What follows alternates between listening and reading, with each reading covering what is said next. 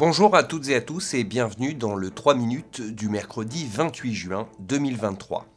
Grégory Pless aujourd'hui au micro de SBS French News. Et on commence avec ce rapport rendu aujourd'hui au Parlement et qui recommande notamment l'interdiction des publicités pour des paris ou des jeux d'argent à la télévision mais également sur Internet. Un sujet sur lequel le leader de l'opposition, Peter Dutton, a fait savoir qu'il était prêt à soutenir le gouvernement. We would support the government uh, in relation to steps that they would take uh, to restrict uh, the gambling ads, uh, which I think are completely invasive into uh, Friday night or Saturday night. Um, that, that's you know footy time and, and it's family time, and we shouldn't disrupt that with uh, the culture of introducing young adults into gambling on every game uh, for and against their team. Uh, it's, it's not a culture that, uh, that I think we should promote, and uh, I hope the government can respond very quickly to the report.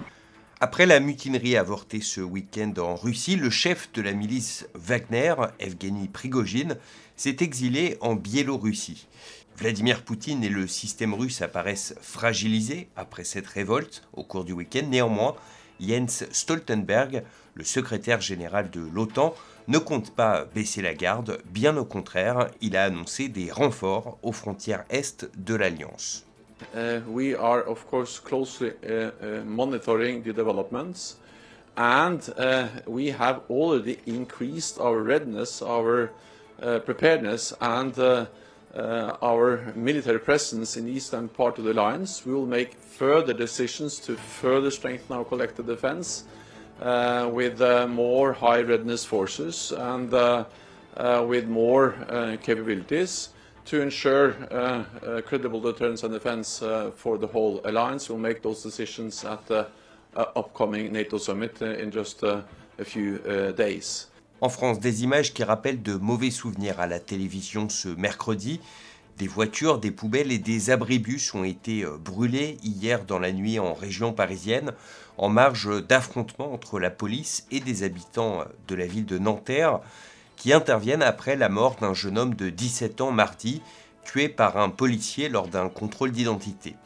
Le ministre de l'Intérieur, Gérald Darmanin, s'est exprimé ce matin sur l'affaire.